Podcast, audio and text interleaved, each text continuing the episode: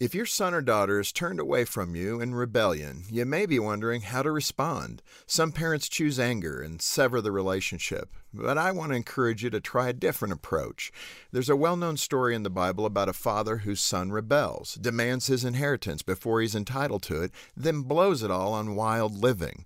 The young man ends up so broke that he's reduced to eating the same slop that pigs are fed. Eventually, the son becomes so desperate that he returns home, but he's so fearful of rejection that on the way he rehearses his plea for forgiveness.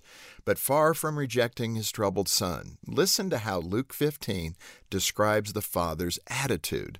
Verse 20 says that while his son was still a long way off, the father saw him, felt compassion for him, and get this, ran to see his son and give him a big bear hug. For context, let me explain that this story was written in first century Palestine. Fathers back then didn't run anywhere to anyone, but this man did for his son. If your son or daughter has lost their way, my heart goes out to you. It's tough, but I encourage you, as you walk through your heartache, do your best to keep your hope alive.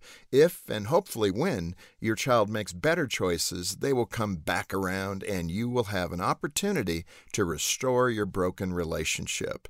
If you keep your heart open. To help your family thrive, go to Focus on the Family. I'm Jim Daly.